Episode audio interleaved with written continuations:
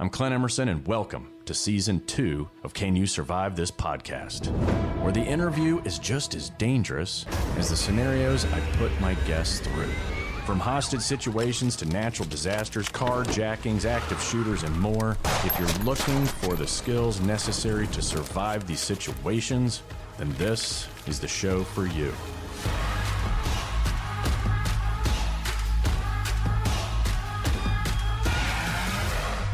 Thank you for listening to another episode of Can You Survive This Podcast. Today, I got another awesome guest. He is the uh, owner, founder of Centurion Arms. He is a retired, decorated combat veteran, Navy SEAL, and his name is Monty LeClair. Monty, thanks for coming on the show, buddy. Hey, thanks. Appreciate it. Good seeing you again, Clint. Thanks for having you too. Yeah. Um, so you know this this this show is all about survival and uh, I like to kind of find out, especially from my peers, like the 20 years you were in, what was like your favorite piece of kit that you were issued? Or maybe it's that one piece of gear that is still sitting in your house or in your garage, but you just can't seem to get rid of it because it just would feel almost illegal to do so. Do you have a do you have a piece of kit like that? Man, I'd say my most favorite piece of kit, which I was not able to take with me, would be that Mark 12 rifle the Mark 12 rifle and the team's the sniper rifle. Yeah. So, luck, unfortunately, I wasn't able to take it with me, but I was able to recreate it. So I found a legal way to have what I wanted. But I just because basically, I, you know, five five six for a precision rifle at the time frame wasn't really on my mind when that came thing came out. It was just so fucking ridiculously accurate and deadly that uh, so many people were slain with that, especially in the Iraq environment and shooting guys with that thing. It's just fucking an amazing rifle. And so that ended up being my favorite piece of kit as far as as just overall gear ever issued was Mark 12. Yeah. Yeah, for me the other day, so I'm in the middle of moving, right? So I came across a pair of Danners. Danners used to be like the coolest boot that you could get issued. Remember that? Oh hell yeah! And, I remember uh, buying my own pair because yeah, I bought my own pair because they were that fucking cool. yeah, no, that's right. No one else. It, there was a time when they did not issue it. You had to go buy your own. But uh, eventually, I got a pair that were the the Danner lightweights, and uh, those things were sitting in the garage the other day as I'm moving. And I looked at them, and they still have like Iraqi or Afghanistan dirt all over them. And I was like, nope, can't get rid of them. I'll probably never wear them again, but I just can't get rid of those damn things. And then, then as I dug even further I came across the GSG9 blacked out Adidas boot. Do you remember those? Oh hell yeah, those that's all the cool guys had. I never had a pair. All the cool older guys had. yeah, that, so yeah, they look cool, but they were kind of worthless as far as like you know I would use them for you know CQB and all that kind of CT training stuff. Um, but I ended up not really wearing them as much as I thought. I thought they were great for jumping out of airplanes, and that's about it. And you know the deal. You don't really use your feet when you're jumping out of an airplane. so, yeah. yeah, but they looked cool. They did. I, I, remember those being the cool thing for a little while when I was really, really early yeah. on, just coming in and stuff like that. Those were the shit. I'd say footwear. My favorite pair ended up being when we were doing deployments Iraq. Nike came out with those boots that were like featherweight. Do you remember those things? Uh, yeah, I think I got a pair pair of the like RDT and E versions of those. Okay. Yeah, they'd issued some of those for us. Those things were like fucking wearing sneakers. You know what I mean? Those were like like yeah. super lightweight tennis shoes. They're like paper thin, but uh, shockingly, as light as they were, they held up great. I mean, they held up through the entire deployment. I didn't think they'd make it, but those things were phenomenal boots. Yeah, that's cool. Uh, and and then if, and then you, of course you have your old faithfuls, which Salomon. I mean, I don't think people realize that you know, there's very little like traditional combat boots being worn by special operations. It's mostly adventure racing shoes like Salomon. And uh, I know I've been issued dozens of pairs and I still have all of them because I can't seem to get rid of those either. So I just kind of pretty much hoard all my shoes. That's right now. It's funny you say that because I still have Salomons that I was issued that are downstairs that I put on when I go downstairs to work out in the morning. I cruise down to the gym in my basement in my socks, throwing my Salomons that I got issued with the little pull and yeah. the little zip things. It doesn't actually have ties, a little string that you pull and tighten up. yeah. Shoe. And that's what I still wear in my gym. So I still have a shit ton of the shoes. Some of them actually gotten old enough that they dry rot, which I guess just means I'm that old. But, yeah, there you go. I'm with you, man. It's not we're not getting younger.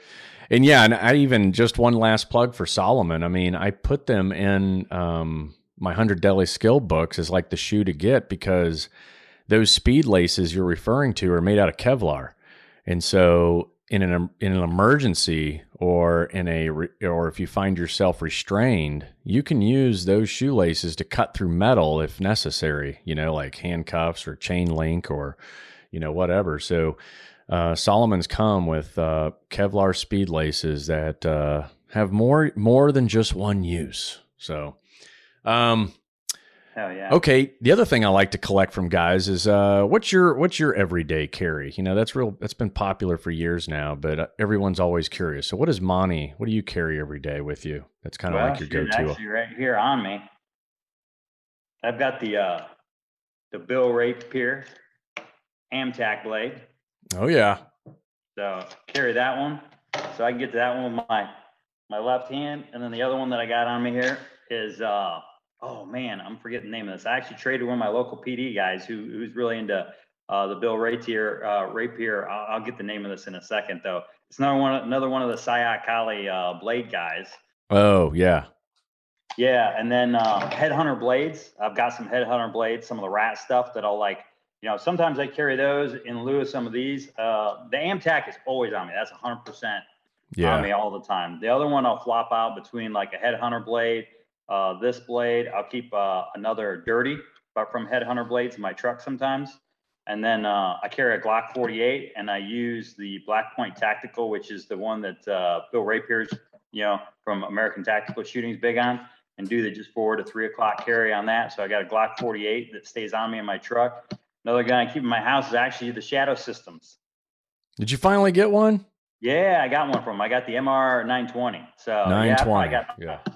I got. Yeah, no, it's a great gun. It's been I've had no malfunctions with that. Probably got about five grand in ammo through it now, about five five thousand rounds or so. I killed a I killed a red dot on it already. So it's you know switching out to a new red dot on it. So, but yeah, pistol's been great. So. Oh, awesome, man! I'm glad you got. Yeah, that's that's exactly mine. Is uh same. You know, I got the uh shadow shadow systems. It's little you know little Cerakote going on, making it look pretty with an RMR on top, red dot. And then uh, same thing, got the the same holster system that uh, that Bill recommends. Except I, you know, that little leather extension that was like right on here with these uh, zero clips. I just got rid of the leather extension and just put it all together as one. You know, that's I just exactly what I did. Yeah, I didn't like that leather thing. You know, it just I don't know why. It just kind of I don't feel like it was necessary. Yeah, I wore it for a couple months. Took it off. Yeah, yeah, yeah.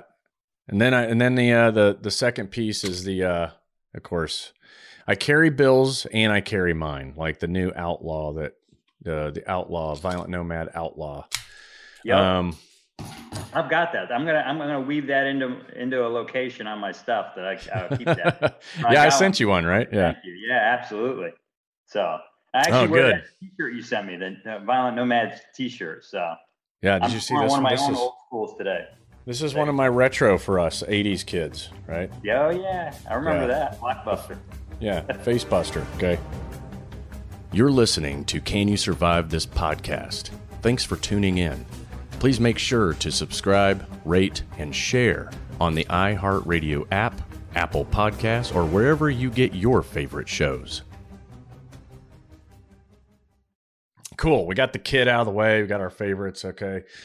That's always good. People love that shit. They'll be uh, asking, "What'd you say? What'd you say that brand was? What What is it that he carries again?" I do remember actually there was a time on the internet someone posted a picture of us on the internet, and I happened to be in that picture. And everybody, it was funny because it's funny that we defaulted on the favorite gear to footwear because that was the number one thing. I'm sitting there with a, like a Mark 12 rifle, and I had another one with like an old school rifle that we confiscated from somebody on my lap, and everybody commented on the shoes. It was yeah. like, what shoes are those? What shoes are they wearing? You know, all the other kit was just basic kit, you know, basic camis and stuff like that. But it was everybody commented on the footwear, so that was pretty funny.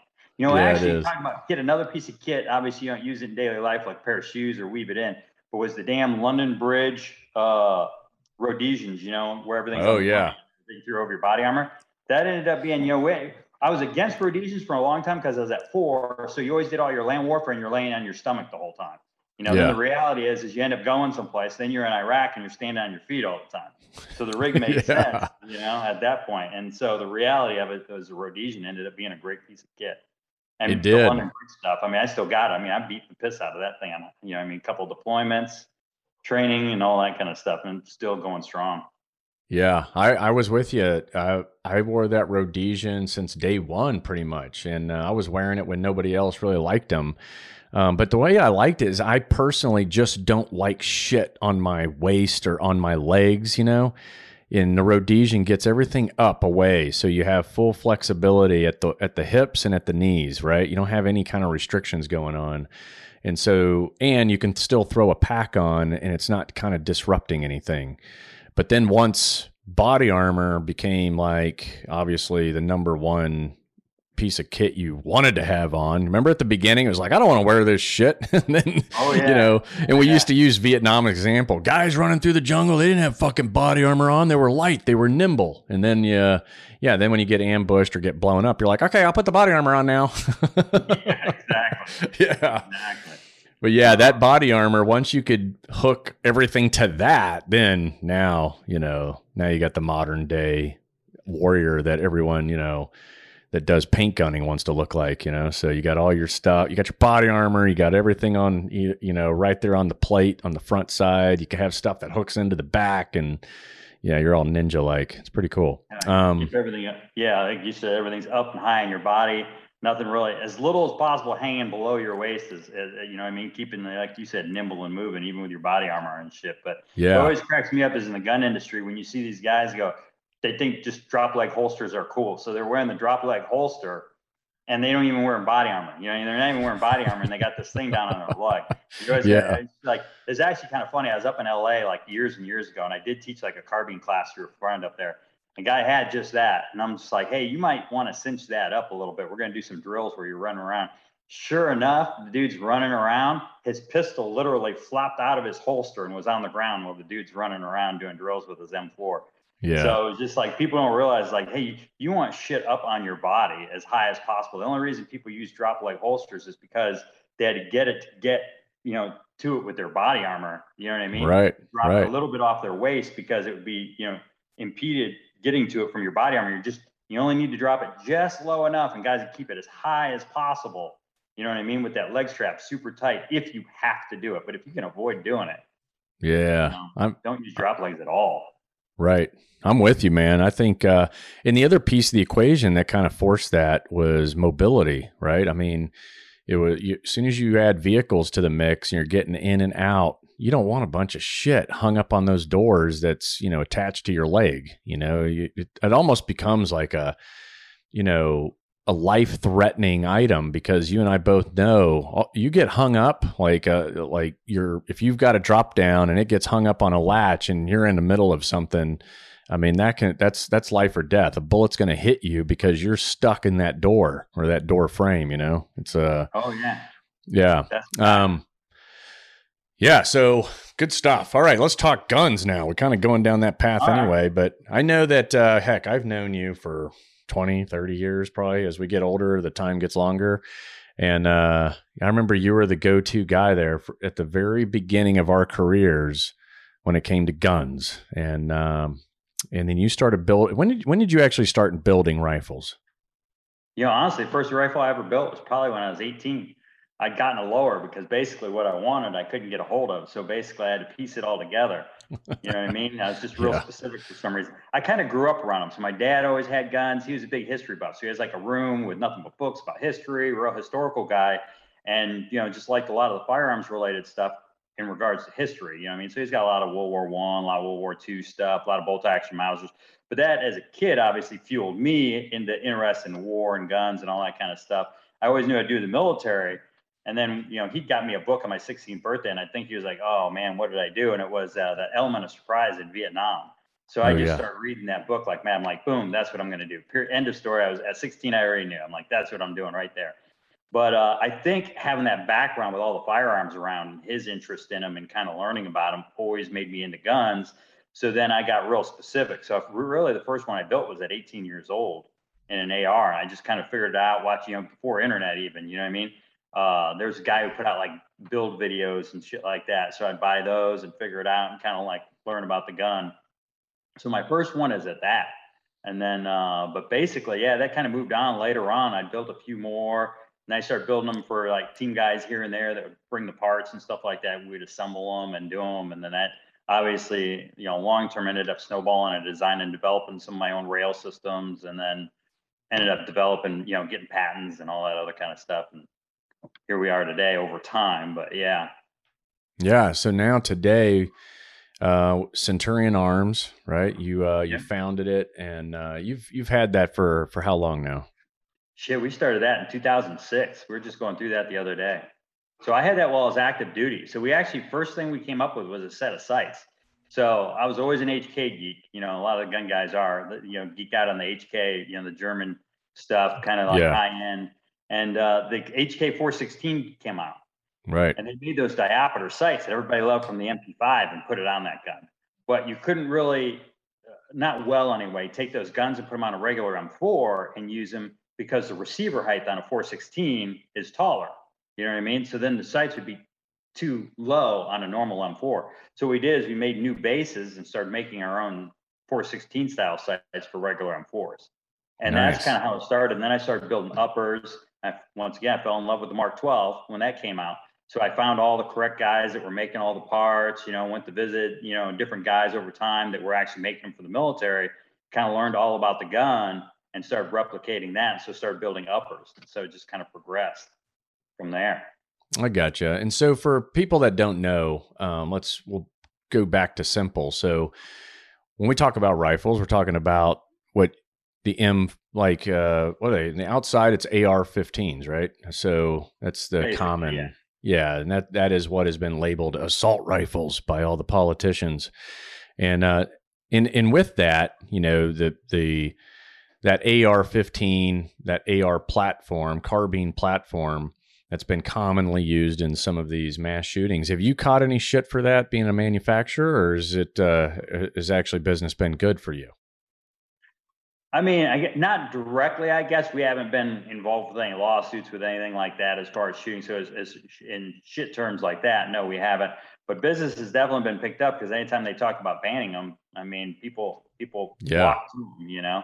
So people flock to buying them. So it's actually kind of been crazy. COVID brought on a big. I mean, we've been pumping hard for over a year now. In fact, we're getting ready to.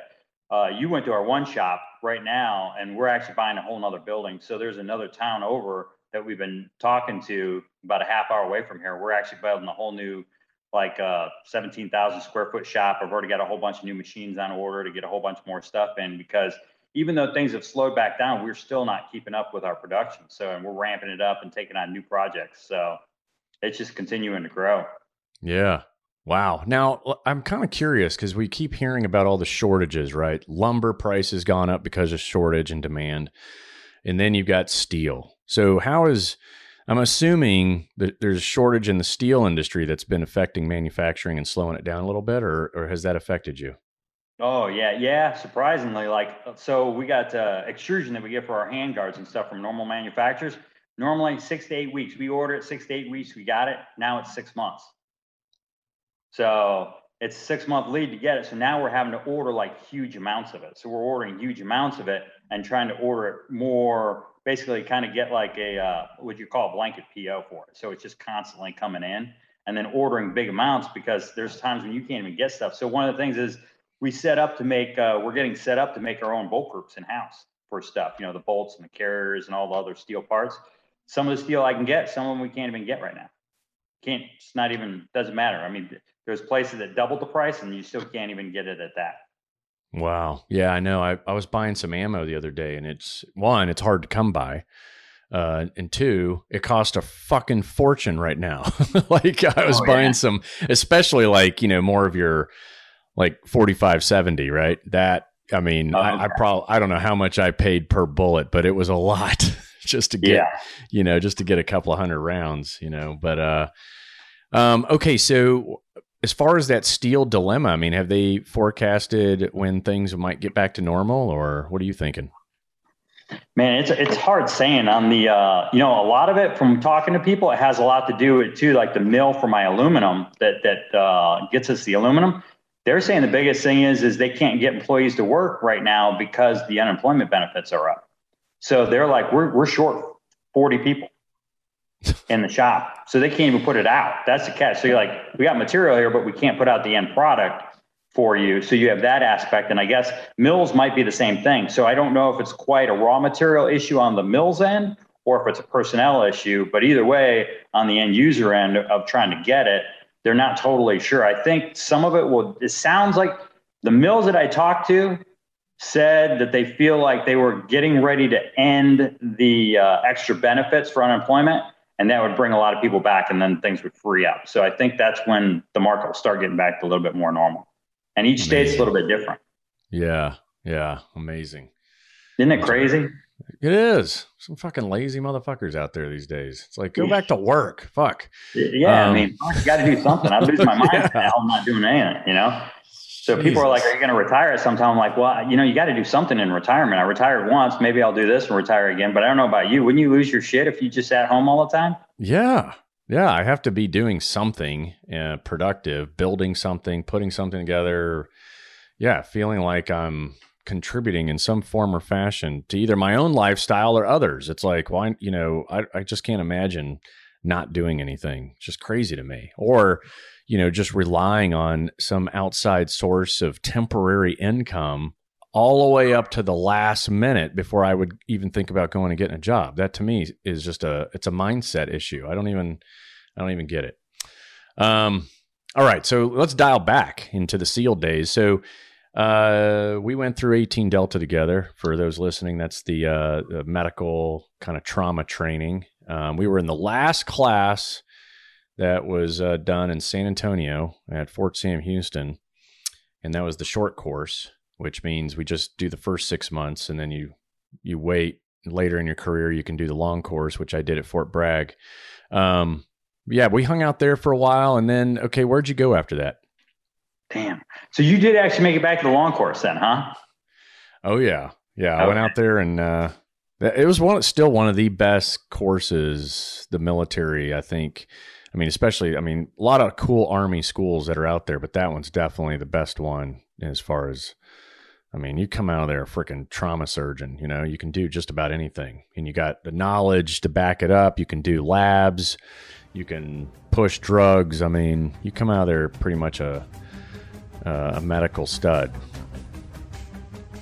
We will be right back after the break.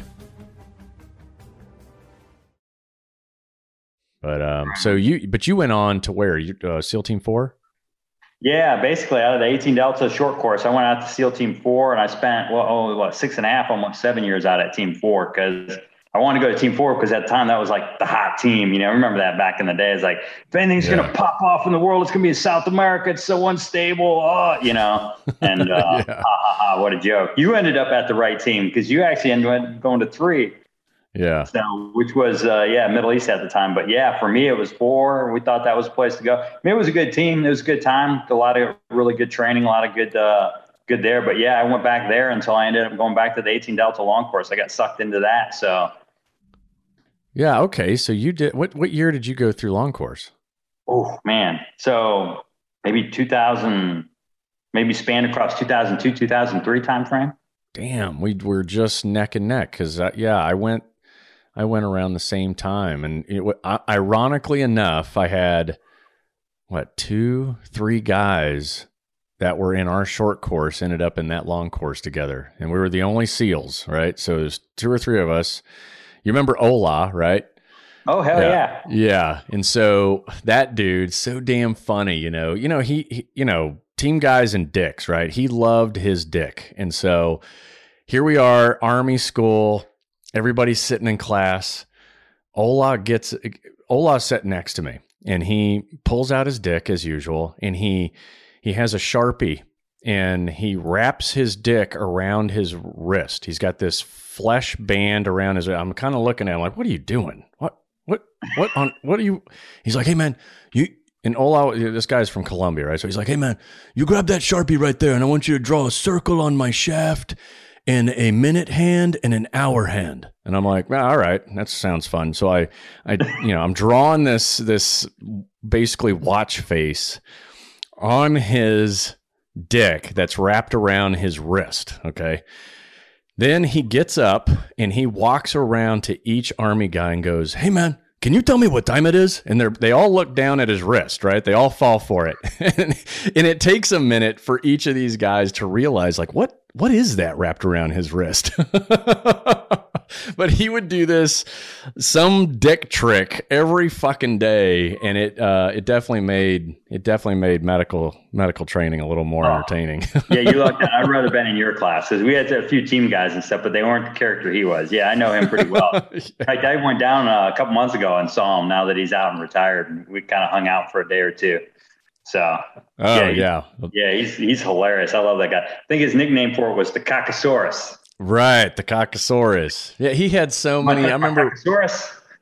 Yeah, I think we were all at the same party, and he hooks up with this. Uh, he hooks up with somebody, and he goes in the back room, and uh, whatever. He they they bang, and then he comes out into the party, butt naked, right? and there's like a red red cup, red igloo cup full of beer sitting on the coffee table. He straddles the coffee table and dunks his dick into the cup and then looks at the crowd and goes, Cockosaurus was hungry. And then he turns around and goes back into the bedroom. uh. It's like, what the fuck? This guy is nuts. But uh, yeah, what a great dude. Um, yeah, he is. so, all right, uh, you go through 18 Delta, you team four, 18 Delta long course. And then uh, what, what, what, what, where'd you go after that? Man, after the long course, well, it's funny because they sucked all us. Uh, all the guys that were in my long course class were actually East Coast guys. And the funny part was, is, and you remember how all it is between the East and West Coast. So we're all East Coast guys. And they're like, okay, yeah, you're gonna all gonna go back. So I was, I went from four, and it was when they were standing up team ten. So I was gonna be a plank owner at ten and go over to ten. But then they force detailed me out to the 18 Delta course, and then they were like, you know, but as you know, it's a PCS move. So all of us going there, like five guys, are like, yeah, yeah, yeah, and you're gonna go right back to your East Coast and you're going to, you know, because we all have houses and, you know, we're all settled in there. Sure enough, yeah. as soon as we get there, about two months into it, like, yeah, all you motherfuckers are going West Coast. They're like, we're sending everybody West Coast. Everybody's like, oh, shit. You know, uh, so some of the guys actually worked deals to try to get out of it and stuff. I didn't. So I actually, I ended up, uh, I was like, fuck it, I'll just go back out west. So I ended up going to Team Five afterwards. That's right. That's and right. it was funny because, you know, you're like, oh, fuck, man. Okay, now I got to sell my house. I got to do all this shit, move out to the West Coast but it was funny because I remember driving all the way out there, try to get, you know, set up to bring, you know, family out and shit. So you drive all the way out there. And I just remember that whole drive all across the United States and then getting out there, pulling onto base, stepping out onto the beach behind team five. And you're like, take a big breath at it. I'm like, fuck yeah, this is going to be good. And so you know, yeah. went from being like, you know, it was one of those things. It's like, I relate to things sometimes. It's like, I tell people, and that was one of them. It was like, when I got moved out to there, like, oh, this is the worst thing that could ever happen to me my whole life. And then just as soon as I got back out there and on the beach and take that big breath of air and you're like, this is going to be like the best thing that ever happened to me. You know what I mean? Yeah. Yeah. So it was one of those things that you thought it was a bad deal. It ended up being a good deal. And I, you know what? I had a great time at Team Four. In fact, one of the funny things is or I had a great team uh, time at Team Five. Um, and I actually ended up enjoying the West Coast a lot more than I actually did enjoy the East Coast too. So it ended up being a really good thing. And the funny thing is, is my first platoon that I did at five. Do you know Tommy Crimmins? Yeah, yeah, yeah. I was in his platoon. So I was in the famous Foxtrot platoon at Team Five, referred to as Tommy's Criminals. Yeah. So the one that got disbanded like two weeks before deployment. Yeah, so yeah. That was what was that? What was that for again? oh man, what wasn't it for? Uh, that was an awesome. I mean, honestly, it was an awesome platoon because through the entire workup cycle, um, they had just gotten back from. I want to say they had just gotten back from doing one deployment, and they geared up. And I want to say you had like, uh, there was me. There was you know Tage at all. Yep. Yep. Okay. Not, yeah. Yeah. No of them. Yeah. Okay, yeah, Project Warpath. I think that's what he's out now. And then you got Kevin Kent, who I'm sure you knew. Oh yeah. he, he ended up being uh, he's in Hollywood trying to do some actor stuff I think right now. A real good guy. Anyway, all good guys, all like from our year. And and and Kevin was actually in my BUD/S class. So anyway, we ended up going and uh, doing that whole platoon. But it was like literally every trip we went on, there was some sort of an incident. You know what I mean? Someone was arrested, somebody was in jail. Uh, you know, we had one guy who was so drunk that he ended up going and he couldn't get his card to work in his hotel room door, right? So he ends up kicking in the door and goes in the door, and there's other people in there. He's like, well, what the fuck? And he goes back out and realizes I'm in the right spot in the room, but I'm on the wrong floor.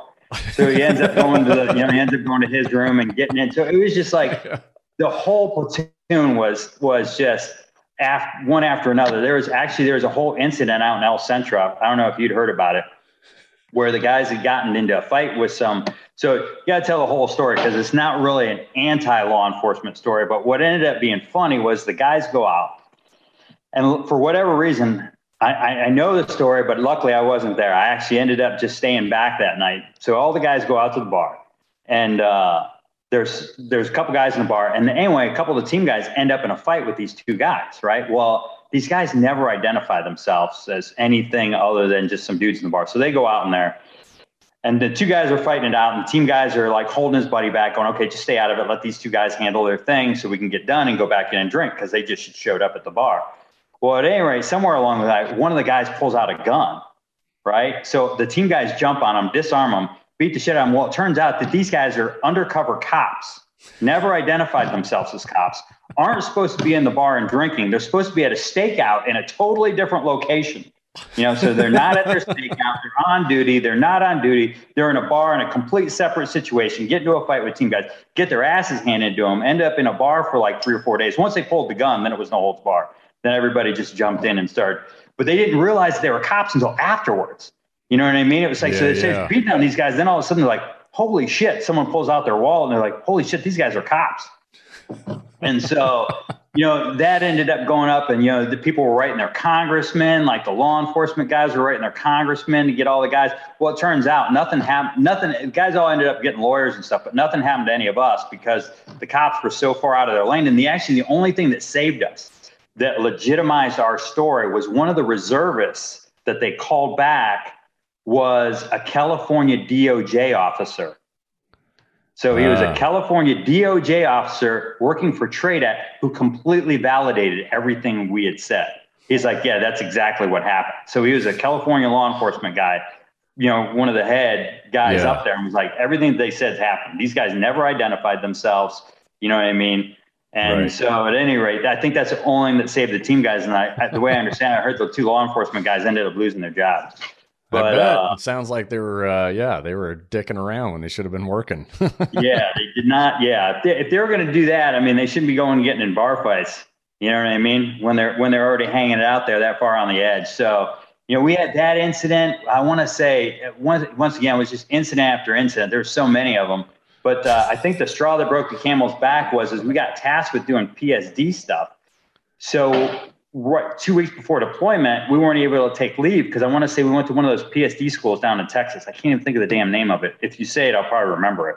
ITT. Uh, That's it. Yeah. ITT. Yeah. Yep. And for those for those listening, PSD is like body, bodyguard school and bodyguard training. It it sucks. Yep. Go go ahead. So yeah, so we got tasked with doing PSD stuff. So we're down there, and once again, it's it's a, a rowdy platoon. It's amazing we didn't get. I mean, I remember doing stuff where I was. I mean, on the way home, obviously you're doing all the vehicle stuff, so everybody's learning all these vehicle maneuvers and stuff like that. of course, the hour ride home, going into town, you know what I mean. I want to say like I was doing like 105 once, you know, driving on the shoulder on the edge of the grass, coming back onto the highway. You're missing abutments by you know two feet because you're caught, you guys are trying to cut each other off and do all sorts of silly stuff. But what was funny is, is we're down there in that school, and the guy running the school at the time, he was ex. Not he wasn't like an Air Force guy, but I want to say he was like the law enforcement first, like similar like the NCIS. Oh, so yeah. he was working there, and uh, his wife was working there and I think what ended up happening because we'd done all sorts of silly shit, but the funny part was a lot of it was egged on by the instructors. You know what I mean? Like we flipped cars over, put them on their sides, you know, some of it driving, some of it by, you know, just flipping them, picking them up and flipping them over and all this stuff. Well, unbeknownst to us, I guess earlier on, what ended up happening in the course, because it's only a two week course. So I want to say in the first week there was at some point when his wife was working there as an instructor too. So she was doing some of the driving stuff with the guys and, and working through it. And uh, I, she, someone must have said something that she didn't like. And she's like, I'll just make this the toughest course you've ever been through. Did it. And as you know, when you, I mean, with the guys, you know what I mean? Taking on a challenge and stuff. So I think they, they rode her a little bit until she actually walked off the job in the middle of the day. She got out of the car, threw her clipboard down, and it's like, fuck all you guys are a bunch of assholes, and I'm out of here. yeah, I can imagine. So, not a real surprise if you know the guys. You know, it's like right. just put up with some of the bullshit, be like, okay, you know. But anyway, so I guess they took a whole bunch of notes on us the whole time. So, like the day before graduation, the guy running the class decided that he was going to throw us out of the course after they'd spent like 250K to put it through this course, right? Right. So they ended up throwing us out. And so we ended up having to go back to the team completely done. And I, oh, yeah, actually, we're on our second OIC because our first OIC got a DUI. You know what I mean? Uh-huh. And the second OIC, I forget what all happened with him. He had all sorts of stuff. Um, I forget that didn't get fired. So, you know, here's the funniest part though in that in that platoon. Operationally, as much crazy shit went on in that platoon. Operationally, the funniest part about it was you'd go through each of the blocks of training CQC, and Tommy Crimmins wasn't one to back down from the staff necessarily. You know what I mean? He would just say, "This is the way we're fucking doing it, and that's the way it is." You know what I mean? And it was funny because he'd be like, "Uh, fuck, okay." You know what I mean? He just had that personality that would like pull yeah. through that and like not get in trouble for it. You know, he just that Teflon personality. And so what was funny though is we'd go through stuff and operational, like I said, it was actually the most solid platoon, you know, I'd ever been in. You know what I mean? As far as and, and ever was. Uh, you'd have the instructors, the individual instructors be like, come up, hey man, you guys getting open in your platoon, let me know, man. I want in. because they love yeah, it. I bet. Like, you know what I mean? It was a the platoon was a complete fucking wild, wild west. You know what I mean? Yeah, it was yeah. like anything goes. Guys that you know, we're up at Bull Hill. You know, guys are getting fistfights, tear apart the kitchen all night long in the middle of the night. You know, fucking passing out on the porches and shit. You know, next morning get up for training. Everybody be like, yeah, you'd be hungover, but after breakfast, everybody's ready to go for training. You know, get back out and just fucking kick ass on training. So the whole thing. I mean, it was it was a crazy fucking platoon, but we ended up getting disbanded after all that shit uh, yeah. because the CEO would be like, I've just had enough of you fucking guys. Like, you guys are, in, and he was right. I mean, we were an international incident waiting to happen. You know what I mean? Yeah, it was yeah. just like, you want fucking instant chaos and pandemonium. Just set that group of guys together and just throw a little bit of alcohol on them. You know what I mean? Just shit fucking just blew apart at the seams. Um, but operationally, I mean, it was a fucking awesome platoon. I mean, they kicked ass, and, and, everybody did through all the things. You know what I mean? Through all the all the training things. But like, actually, in the end, you guys are pain in the ass to deal with but you know, you guys actually kicked ass in most of the scenarios. You're listening to Can You Survive This podcast. Thanks for tuning in. Please make sure to subscribe, rate, and share on the iHeartRadio app, Apple Podcasts, or wherever you get your favorite shows. Yeah, well, that that definitely, I think that describes most of your uh, platoons back in the day. You know, that was how it was. You you played hard, party hard, and uh, you know you didn't know any difference. And it all re- really was based on the old guys who mentored you, right? So if you had uh, an older guy that was you know straight laced and clean cut and military bearing was the most important thing, well then that's what you became later on in your career but for me and for you, it was a bunch of like rowdy, just, you know, let's go out and fight and let's just get in trouble and let's have fun and let's make the most of every fucking situation we're in. And uh, I, I wouldn't change it. I would have never changed it. But I think the culture is, you know, obviously taking a turn. And I think what SEALs were, were known for and kind of still are is that rogue maverick kind of mentality. You know, we just like, hey, we don't give a fuck what, what you think or, how you feel. We're just going to continue going forward with what we think and what we feel is appropriate, even though it might not be appropriate, you know? And, uh, but that was, I think, the coolest part and the most surprising part of going into the teams for me was like you, you kind of expected that what I always say is that knight in shining armor kind of world, but it ended up being completely pirate you know, like, oh, wow. So we, we, yeah, I, you know, being all clean cut or, you know, certainly when it came to operations and when it came to work, you worked hard and you did everything to the best of your ability. But outside of that, all that like typical military stuff wasn't as important there or at that time as it is now and in other units, right? I mean, and I think that's what made it such a great place to work is that you could uh you could still be you and uh we weren't robots. And I think it also um showed And just if you took a bunch of team guys back in the day and said, "All right, we're going to go out tonight," and you stood them up, not one guy would be uniform, right? You'd have mixed and match camis, you know, especially desert operations. You wore dark pants and a light top or a dark or light pants and a dark top um, to blend in with the horizon line.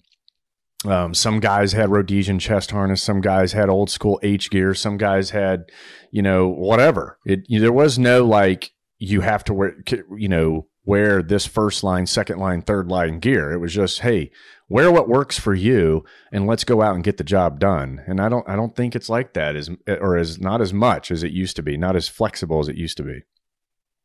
Yeah, I definitely agree with that. And I think that's part of what happened with that platoon is there was already somewhat of a culture shift going on in the teams, like you said, to more of the high and tight haircut and, you know, yeah. press uniform mentality.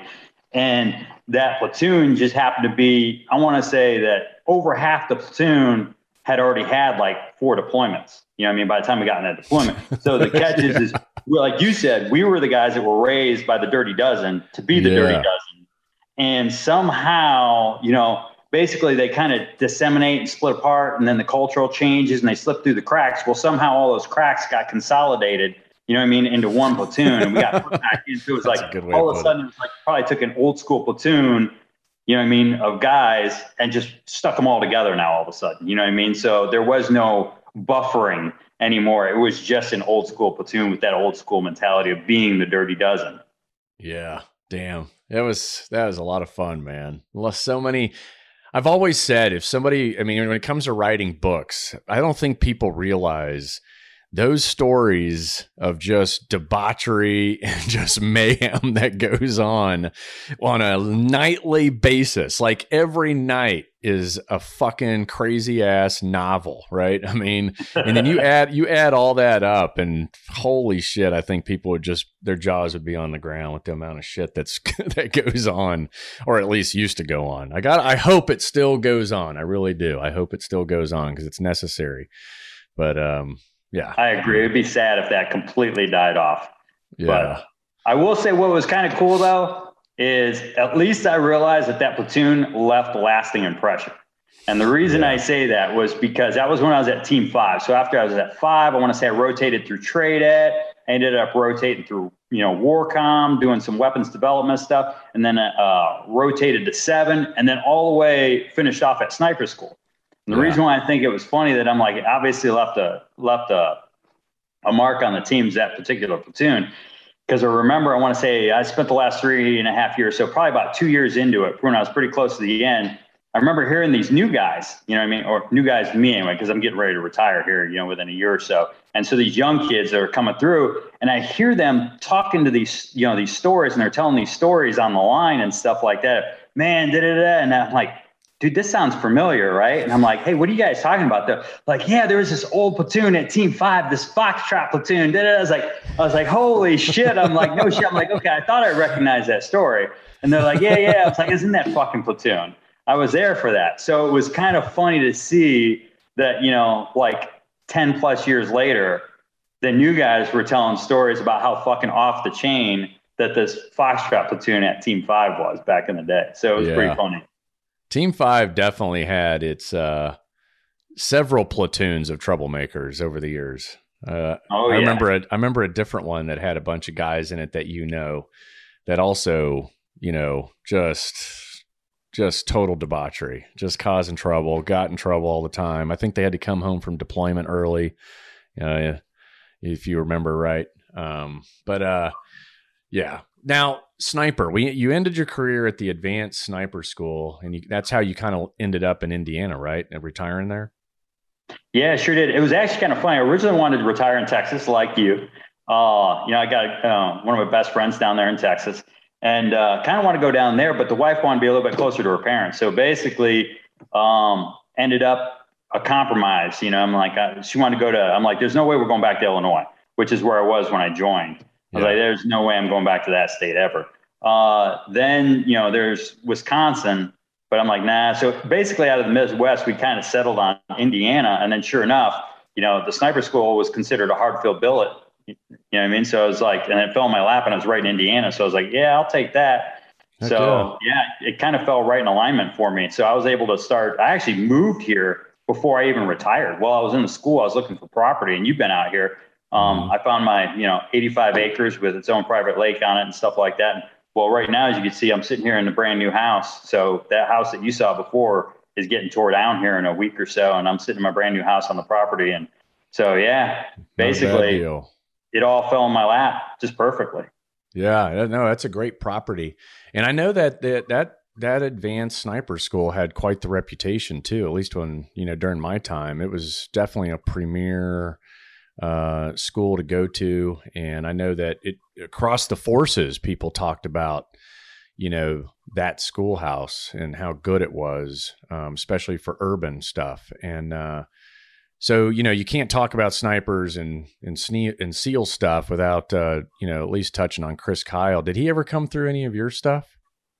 Yeah, actually, we put him through uh, when I was actually at TRADET. So, as you know, TRADET, um, you go through the basic course, you know, the, the course out here, but then as you're deploying, they do refresh cycles and stuff like that. So, I put him Yeah. through some refresh stuff, and uh, I actually put him through some refresh stuff, and I actually built him a clone uh, of the Mark 13s back out there in Coronado. I had a little mill and lathe in my garage and work on stuff, and I actually ended up building him a Mark 13 clone um, identical to the team guy. So that uh, Yeah. I think uh, I just say, hey, I don't need to know anything about it, but the way I understood it later, I think that uh, I think he took that. I took that. He took that with him, so he could, you know, I mean, do some Yeah, good work yeah. with it and hang on to it.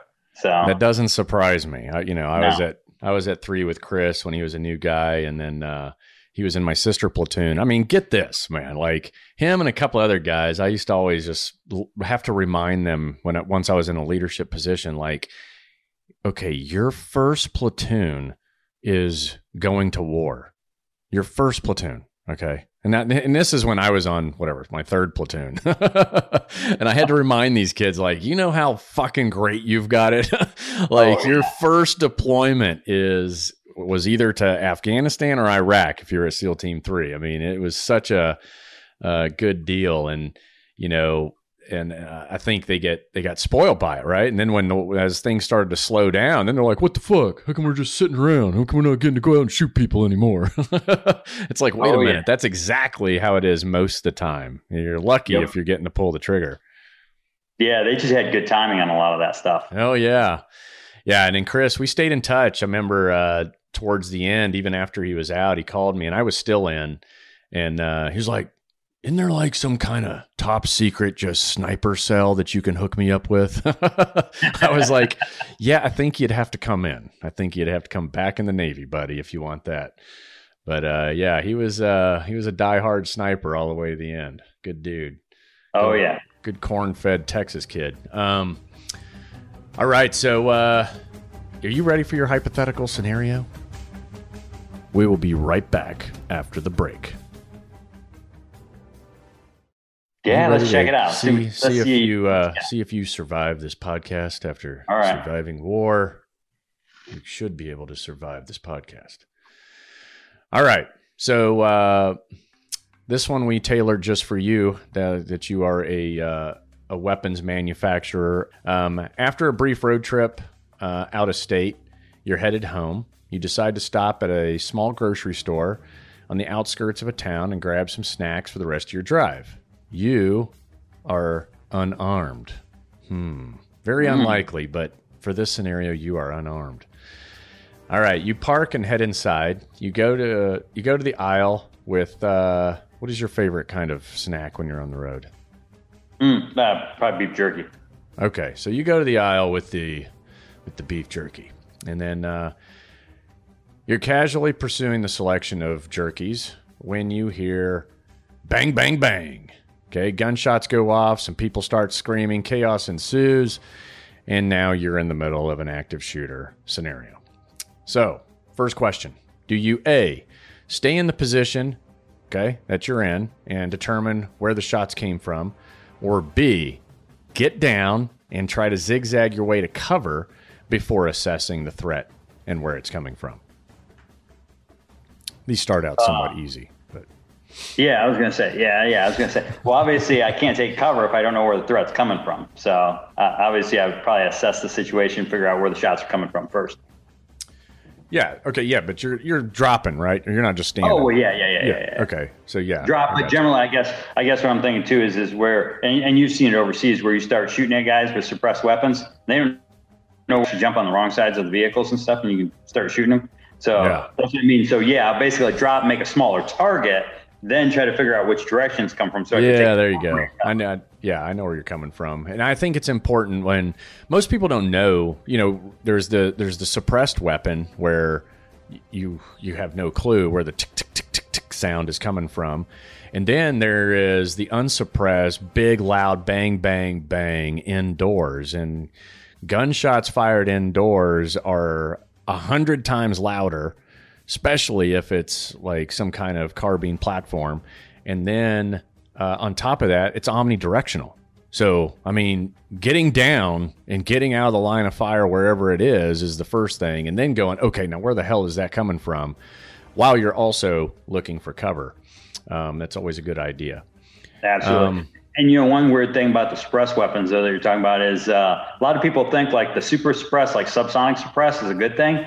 But even though the weapon's making a small amount of noise, it's the only noise being made. Whereas when you hear a sonic crack from a gun that's suppressed, it actually is more confusing from where the shot's actually coming from because the sonic crack is localized to you, but it over, you know, it's basically overbearing the actual sound of the weapon and mutes it. So it oh, gets, yeah. it's even more confusing. Yeah, that's that's just good science right there. Um, okay, so you know, once again, freezing up is never a good thing, right? Um, but you get low, get to the ground, find cover, and then start assessing like where the hell is this guy? Where are these shots coming from? So you stay low and you get moving. Next, to do you a get behind a large rack of potato chips in order to hide from the shooter, or B stay low and zigzag over to one of those freestanding meat coolers. Oh, I definitely go for the meat cooler. yeah. Something that again, provides actual cover. Yeah, exactly. That is one answer A is providing you concealment, answer B is providing cover, meaning the difference is really is both of them hide you, but only one of them stops bullets. So you always want to look for the things out there that stop bullets, which is what we call cover. Uh, but if you don't have anything else and you can just get out of sight, and it may not stop bullets, well, that's called concealment. So that's it's not a bad choice, but if you can get behind something that stops bullets, you should. Um, so yes, stressing the difference between cover and concealment. Always choose cover. Absolutely. All right, so the gunshots continue, and so does the screaming. Right, so shit's getting bad. Do you a peek out and try to determine where the shoot where the shots are coming from, uh, or b sprint for an exit, which is on the other side of the store. Mm, de- you definitely got to assess where the shooting's coming from before you make any moves. That's right. A is correct. Peek out and determine where the shots are coming from.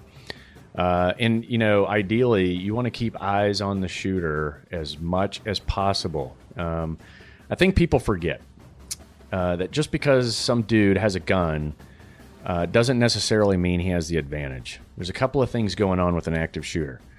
He, uh, as soon as he pulls that trigger, he's deaf. Okay. And then he also is blind because of adrenaline and the likelihood that this is his first time, right? This is his first time to be pulling the trigger the way he is and shooting real people, not paper targets. You combined all that together, he's deaf and he's blind. There's only one instance where a guy actually put on hearing protection and eye pro and then went into the and that was the El Paso shooting.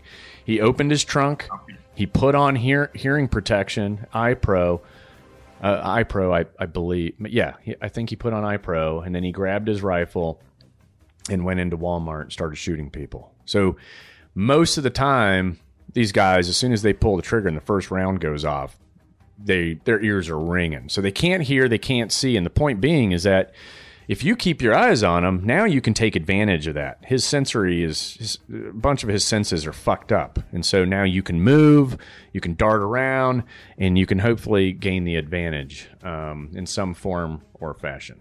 Okay, um, so uh, you are also okay. So you peek out. Um, you still can't see the shooter, but you can see what appears to be an injured store patron uh, near the exit of the front door of the store. Okay. This is about 100 feet from you. Uh, the back of the store, where the employee only section is, is about 200 feet away from where you are. Okay. Front doors are 100, back door, employee only, 200 feet. Okay. And uh, so you are also right next to the bakery area of the grocery store. So do you A, sprint towards the store exit or stay low and sneak into the bakery area and stock up on whatever improvised weapons that you may find? Oh, I'd definitely go for the weapons. yeah. Me too. Definitely. I don't know. Bakery, though. Bakery. What, what's, what's a good weapon we could find in the bakery? I wish it was the butcher. The butcher would be good. Um, yeah, okay. so, uh, with no eyes on the shooter, sprinting uh, towards the exit could be risky. And uh, with injured patrons at the front, uh, obviously the shooter is already taking out people who are fleeing. Okay. So, but you may find some useful weapons behind the baker's counter. So you sneak behind the baker's counter and you grab a rolling pin. Okay, now you are armed with a rolling pin and uh, in a cast iron skillet. Okay, these are your weapons, Monty. All right. All right. So now that you've got some weapons, next, uh, do you a make your way to the front exit, which is hundred feet away, or b make your way to the rear, which is about two hundred feet away? Uh, I mean, I keep in mind what's going on at both ends, right? Yeah. Well, so, well, then refresh me on that. You say what's going on at both. Is there something going on well, closer to one at, than the other? Yeah, because up at the front, you've got patrons who've been shot. They're screaming. There's all kinds of what you don't know what's going on up there, but you definitely know people are getting shot at the front of the store. And then near the rear, it's uh, so far been crickets. Oh, okay. Well, if the rear is crickets and there's no active gunfire at the time that I can kind of assess which direction he's going, then I'd probably go away from the situation that I already know is there. So I, even though it's a little bit further, I might try to go the long yeah. way around it to avoid. Yeah, correct. I think you know once again that keeping it simple is if anytime you can increase distance, you increase your own survivability. So I think it's a good idea. Um, and remember, you just saw all these people at the front. You know, you kind of don't want to. I, I, think there's this uh, the mammalian reflex where if you herd of people go running by, it, as mammals, we feel like, oh, I should run with them which isn't always a good idea because they could be running towards danger. so, you know, you kind of want to suppress some of the mammalian reflexes that you may feel at that moment in time and just kind of go, wait a minute, do I want to be part of this big mass, this big bullet sponge that's running by? Or maybe be a singleton or pair up with a couple other people and move in a smaller group, you know? So, uh, every obviously every situation is different um, and it's up to you uh, if you find yourself in that situation to figure it out. Um, okay, so even though it's uh, it's further from you, um, it it definitely appears not to be as dangerous as the front of the store. So you stay low. You're trying to move from cover to cover. Uh, you head to the rear exit of the store. You pass through the rear employee only area. Okay, and at the other end of the employee only area is an exit which is about 30 feet. Okay. So you got like those double doors, and then you've got 30 feet, and then you've got the actual exit. Um, standing between you and the exit is a man with his back to you. He is facing the exit door. He has a rifle. Do you, A, slowly back out of the room because he hasn't noticed you, or B, go ahead and take that cast iron skillet, and that uh, roller pin, and put it to use. Mm. How much distance is there between me and him? he's right in the middle of the room, so he's probably about 15 feet away. Hmm. I guess the safest thing is probably going to go ahead and back out of it, just because if he does hear you coming, you're kind of screwed. So I'd say probably the, the appropriate thing for survival rate is probably go ahead and try to back out of it. But once again, you're going to have to assess how many different avenues of, of, egress there are out of there. You know what I mean? And what's the most likely. But uh, I well, guess. Which, which one would you do? Oh, man, there'd be some serious temptation to go whack the guy. you know what I mean? Okay. Yeah. Because if you can get up on him, whack the shit out of the guy. Yeah. And at least get your hands on his gun. Right. You know what I mean? And yeah. and just with the basic knowledge of and, and that you would have with the gun, it's like I could drop this dude's mag. I can as soon as I can lay my hand on his gun, I can make his gun inoperable pretty quickly. Right. You know what I mean? So, yeah. um, for, so let's see. Okay, so whatever's right for the scenario, what I'll say is go ahead and whack the guy yeah. with the hand.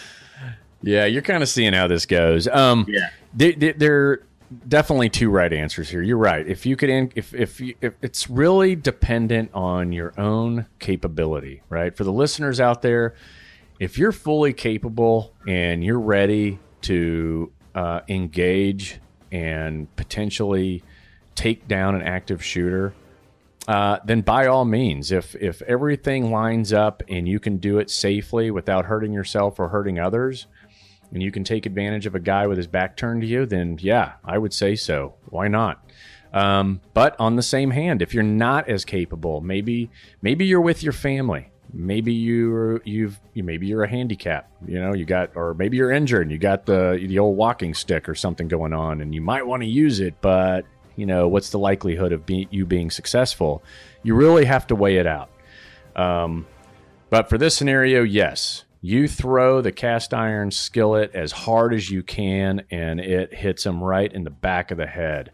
And then you rush up behind him and you start caving his head in with the rolling pin. Good job, Monty. Love that. Oh, yeah. so now you have a confirmed kill with your rolling pin. Well, I don't know. Maybe he's not dead. Sometimes these guys are zombies. We'll find out. Hold on. Okay. not all not all listeners obviously can achieve this, but since you're a trained killer, it's time for you to get aggressive, which you did. Uh, and in times like this, not knowing when and being ready to get aggressive, um, it, it, can save lives. Um, so you knock this dude out with the skillet and you take his gun. Now you're back to team guy level. Okay. Um, do you A, use the rear exit and leave the scene, or B, find something like zip ties or other improvised restraints uh, in the employees area and zip tie this guy up uh, before you do anything else? Oh yeah, secure the secure the prisoner. Zip That's tie him up. Secure the prisoner.